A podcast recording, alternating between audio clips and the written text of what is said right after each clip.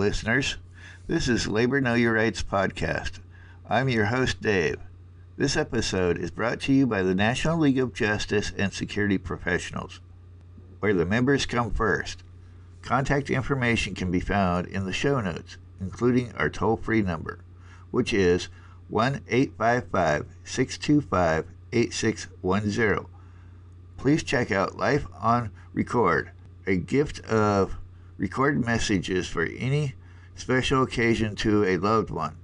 See our show notes for details.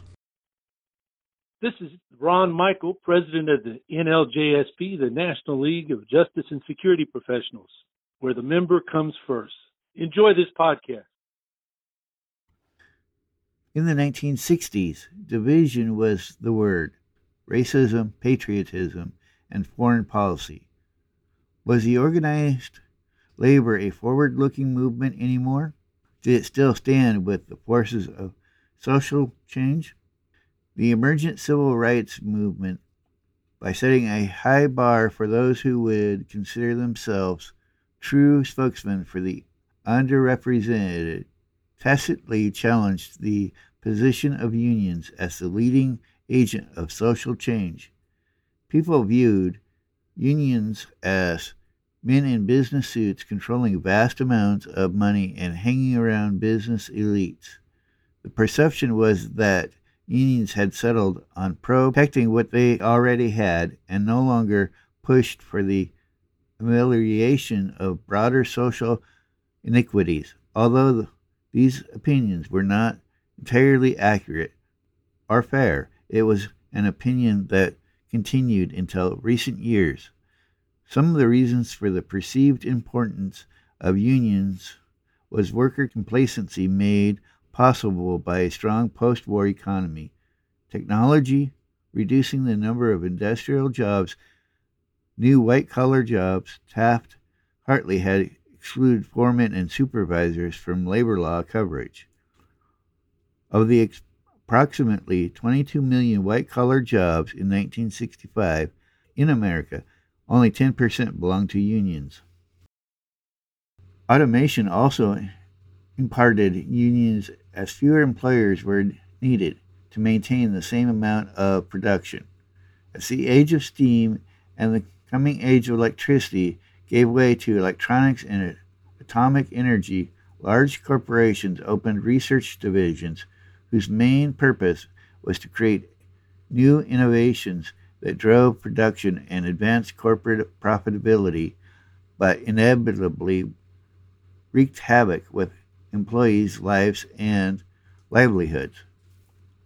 Many joined their fellow countrymen in looking forward to new labor saving methods or anticipated the opportunity to learn new skills, but for older workers and the unskilled in a time of rapid technological change, the fear of being replaced by a machine was all too real.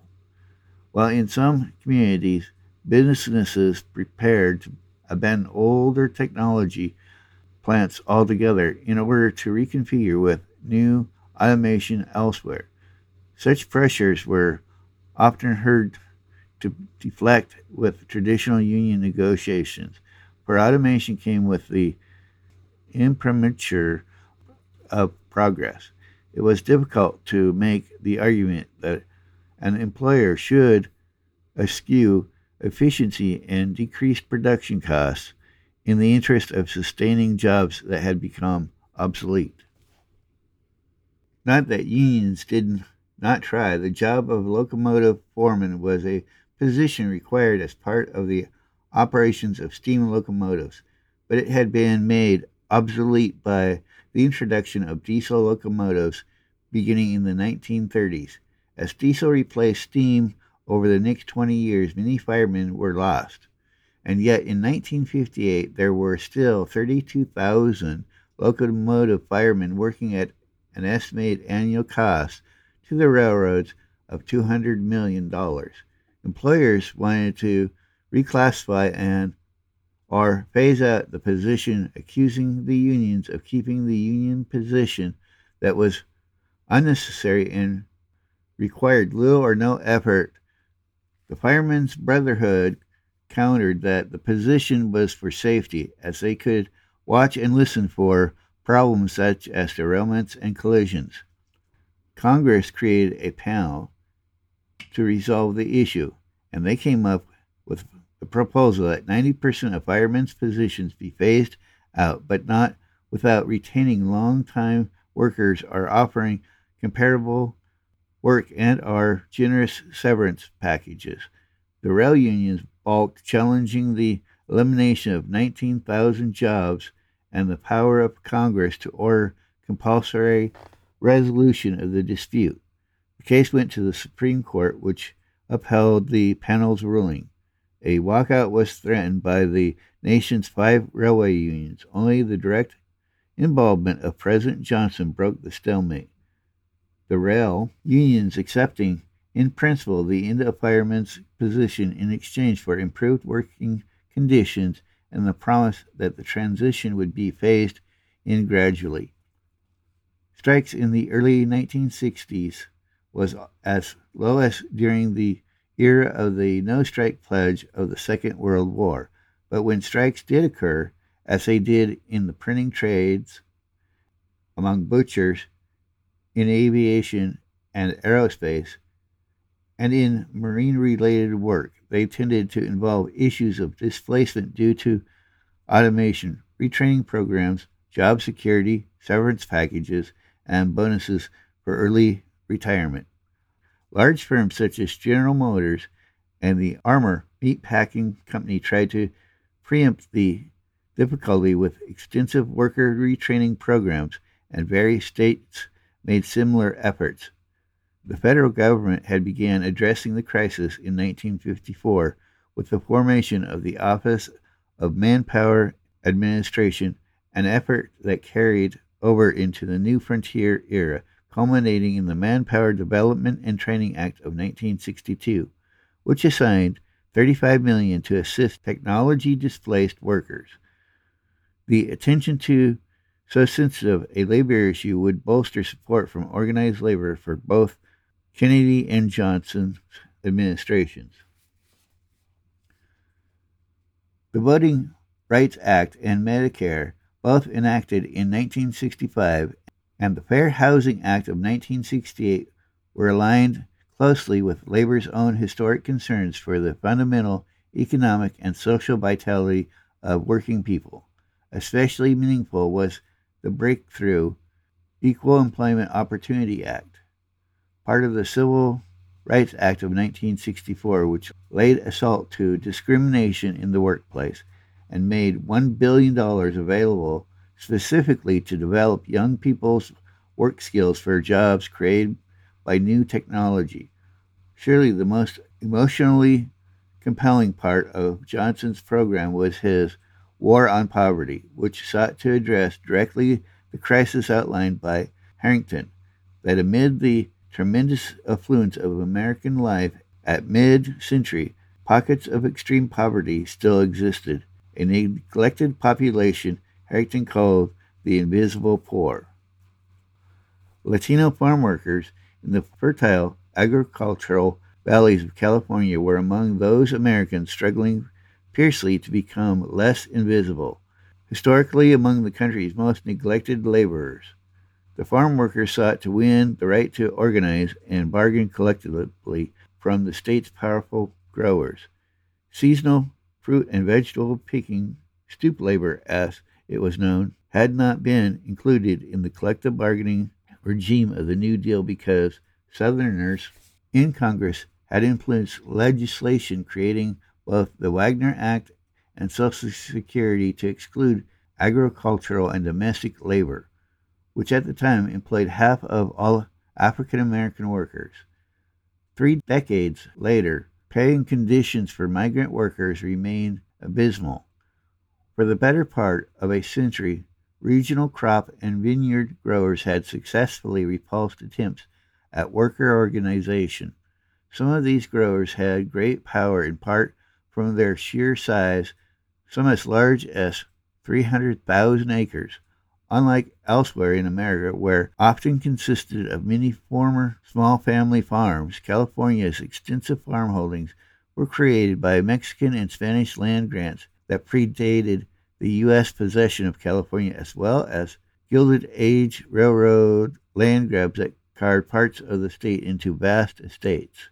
They harvested tremendous annual tonnages of produce and required a steady supply of cheap labor.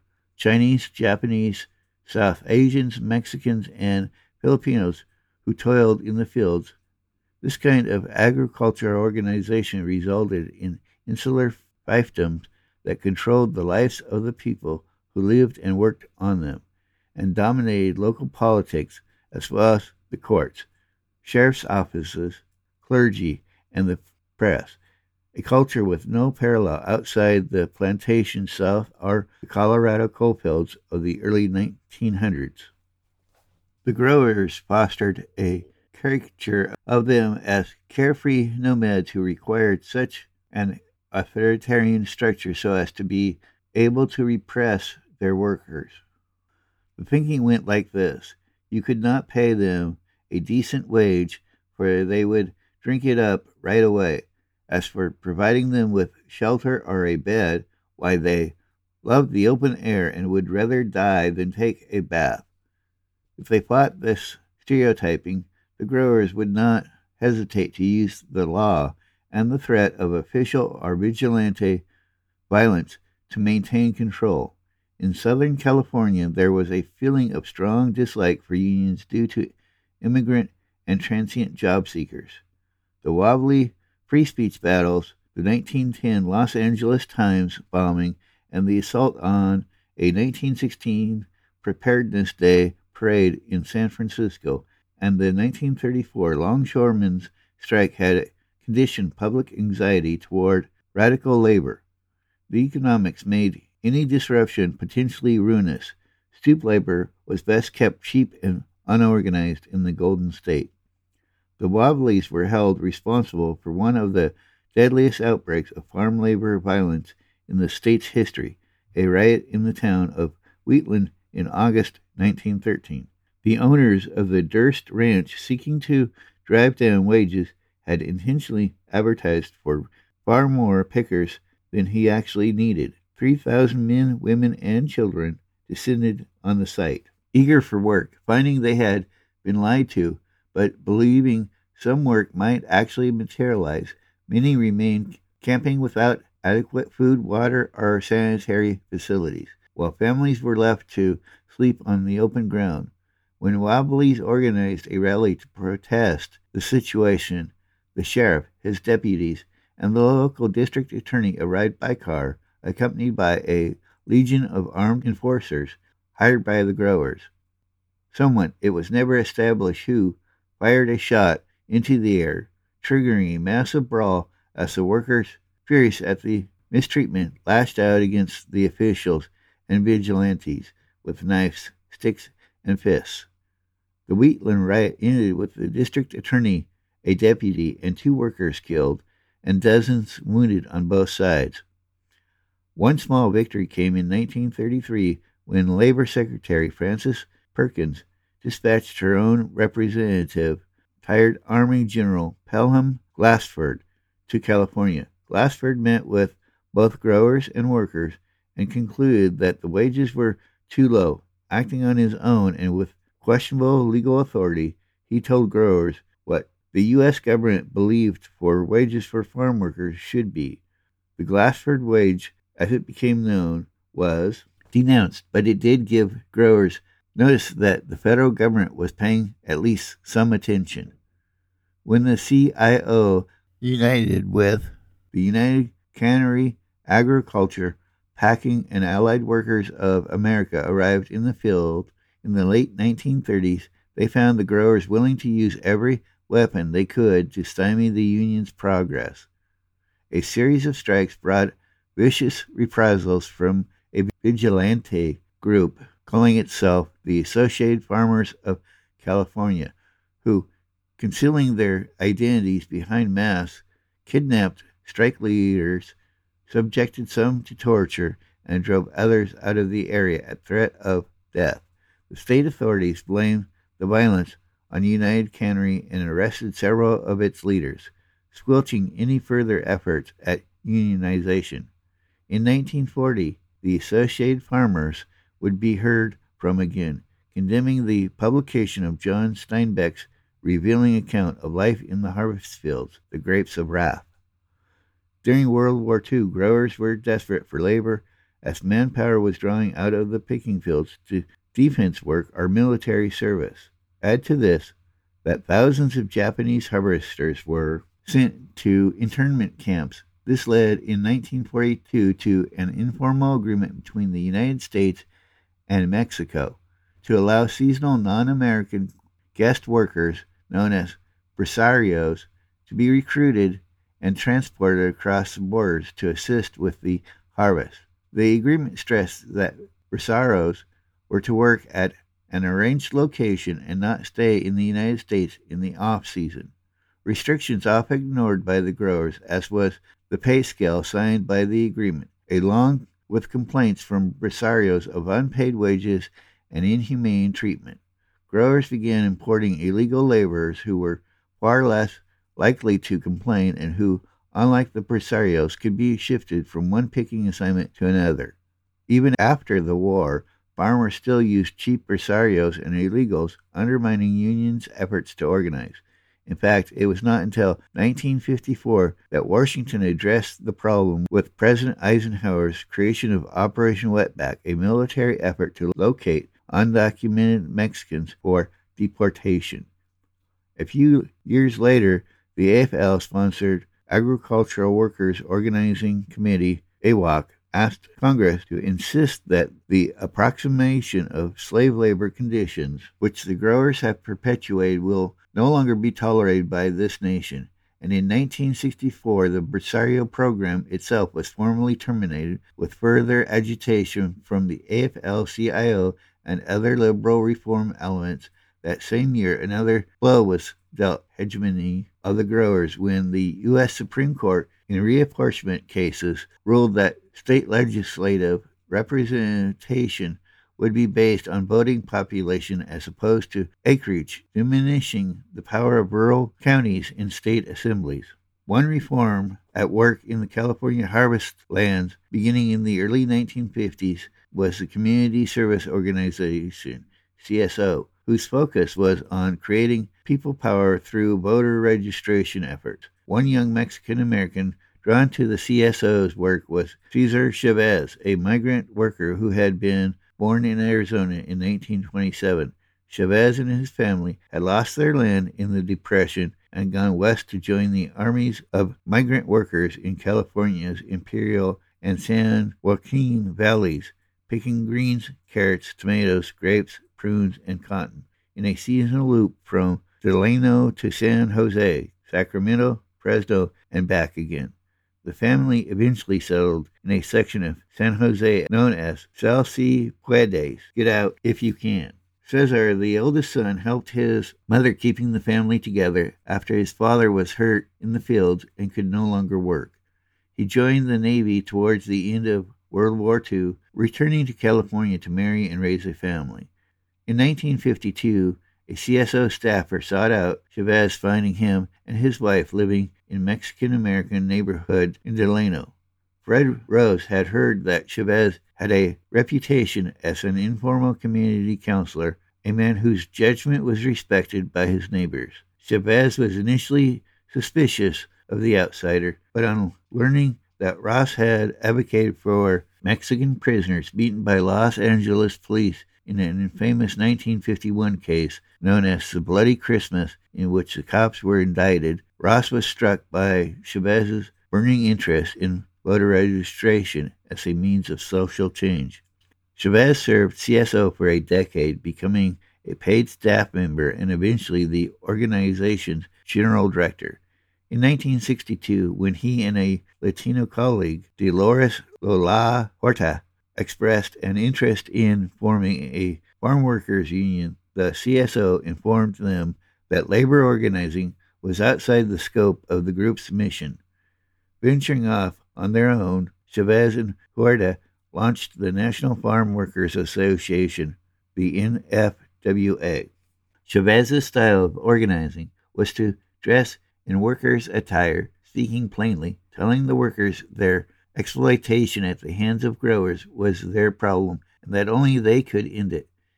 He held intimate house meetings where people would be free to talk and occasional larger meetings designed to make those attending to feel empowered by their numbers.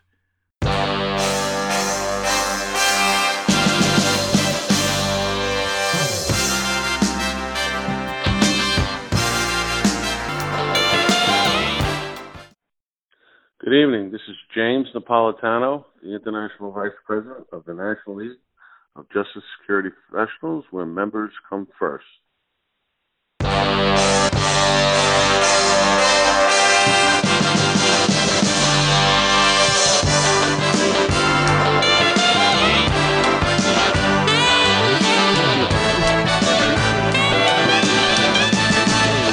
Podcast with your family and friends. Please rate our podcast on iTunes. It helps others find us. If you want to contact us to suggest a topic, have a question, or just want to say hi, our contact information is in the show notes, along with our sponsor, the National League of Justice and Security Professionals, where the members come first.